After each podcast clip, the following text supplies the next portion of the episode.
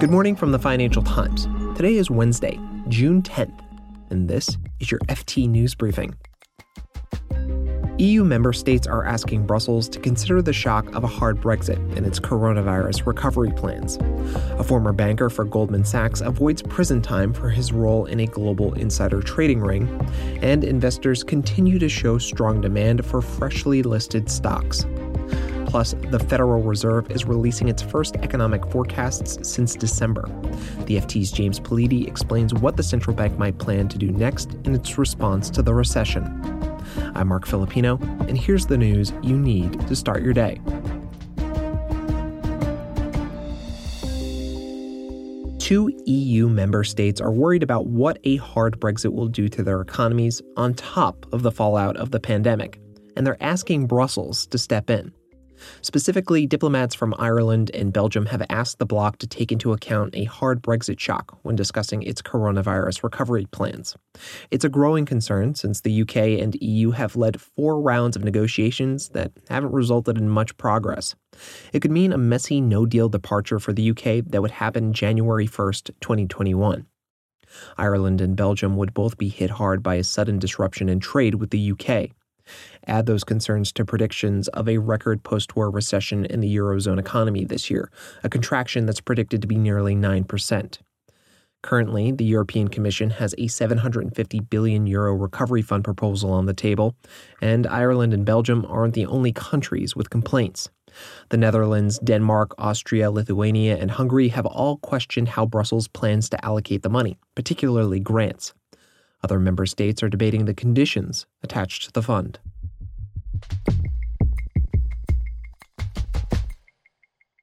Now, turning to a global insider trading ring that generated tens of millions of dollars in profits. It used confidential information about multi-billion-dollar takeovers. Yesterday, former Goldman Sachs banker Brian Cohen avoided prison time for his part in that trading ring. He pleaded guilty in January to selling information about deals that Goldman was advising. In return, he was paid out handsomely. On Tuesday, a federal judge in Manhattan sentenced Cohen to 12 months of home detention. Prosecutors had asked for a little more than 3 years of prison time. Mr. Cohen's attorneys argued that his client was at risk of contracting coronavirus if he was imprisoned. He noted that Mr. Cohen developed asthma as an adult.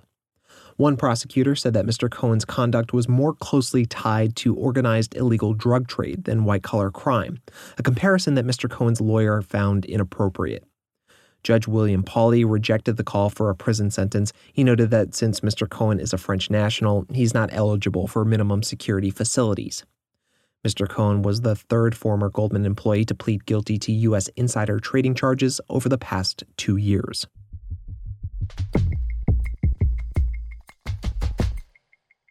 Now, we've seen a few companies hit the public markets in the past week or so after a pandemic-induced hibernation. The demand for these deals has come as U.S. stocks are up from their March lows, and equity investors are feeling optimistic over the global rebound from the pandemic. And U.S. online used car sales company Vroom is already off to a hot start. The company had its first day of trading yesterday. Shares closed just shy of $48 each, more than double its offering price of $22. Its market capitalization closed at about $5.5 billion. According to company figures, it was a loss-making business. But Vroom's upsized listing shows how investors are hungry for initial public offerings. Last week, Warner Music sold a shade less than $2 billion of its shares in the biggest U.S. listing of the year, pricing at the top end of its range. Tech group Zoom Info followed later in the week, also pricing above its range. And here's a story you should know more about.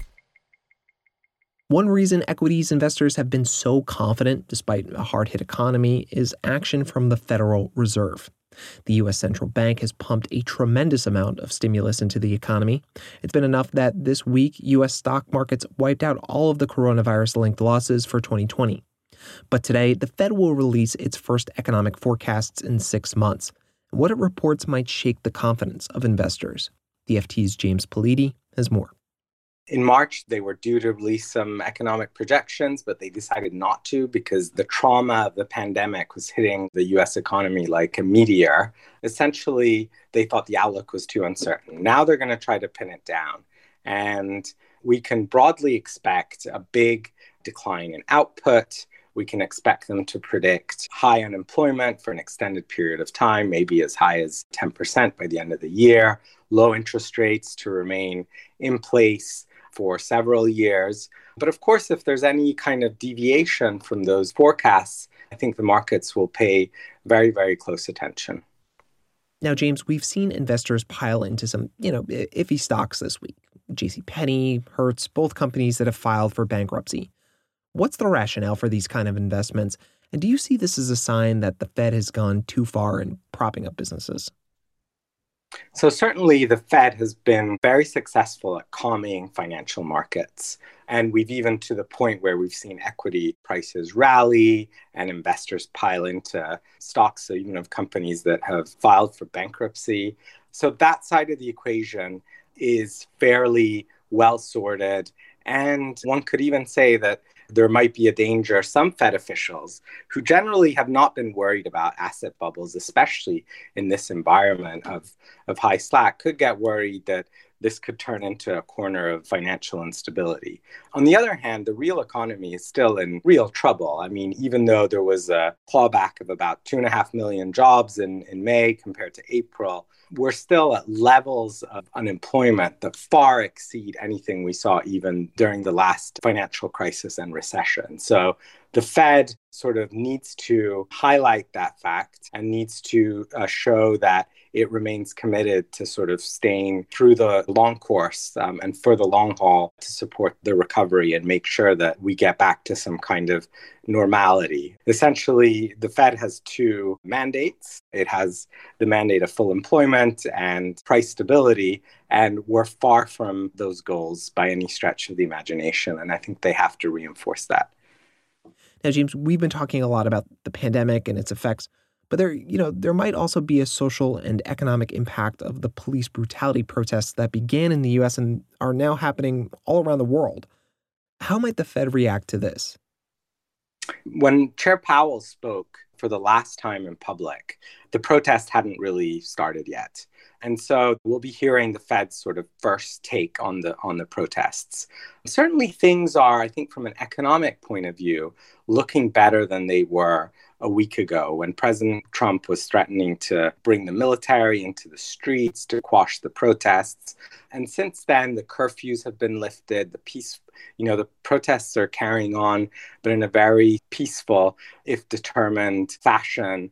And I think that the biggest near-term economic risk, I think, from the protests are that they could create a second wave of infections on the coronavirus front. And I think that the Fed is very concerned that a second wave could deliver a new hit, essentially, to the economy, as well as, another devastating human toll. But I think that the Fed has been, and especially under Jay Powell and even Janet Yellen, has been quite sensitive to issues of inequality. And Chair Powell has stressed the fact that the COVID crisis has hit African-American communities and Hispanics to a greater degree than the average. And I think that if this conversation and if these protests lead to a better, sort of more equal society and more equal economy in the long run, I think that the Fed and Chair Powell would be very happy with that, because I think that they've definitely expressed an interest in sort of better outcomes from an equality point of view in the U.S. You can read more on all of these stories at FT.com. This has been your daily FT News Briefing. Make sure you check back tomorrow for the latest business news.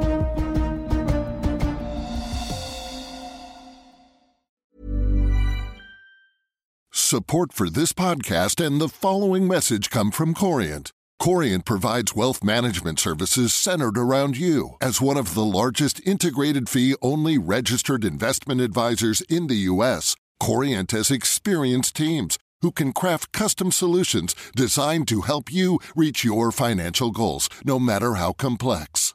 Real wealth requires real solutions. Connect with a wealth advisor today at Corient.com. That's Corient.com. Hi, I'm Daniel, founder of Pretty Litter. Cats and cat owners deserve better than any old-fashioned litter. That's why I teamed up with scientists and veterinarians to create Pretty Litter. Its innovative crystal formula has superior odor control and weighs up to 80% less than clay litter. Pretty Litter even monitors health by changing colors to help detect early signs of potential illness. It's the world's smartest kitty litter. Go to prettylitter.com and use code ACAST for 20% off your first order and a free cat toy. Terms and conditions apply. See site for details.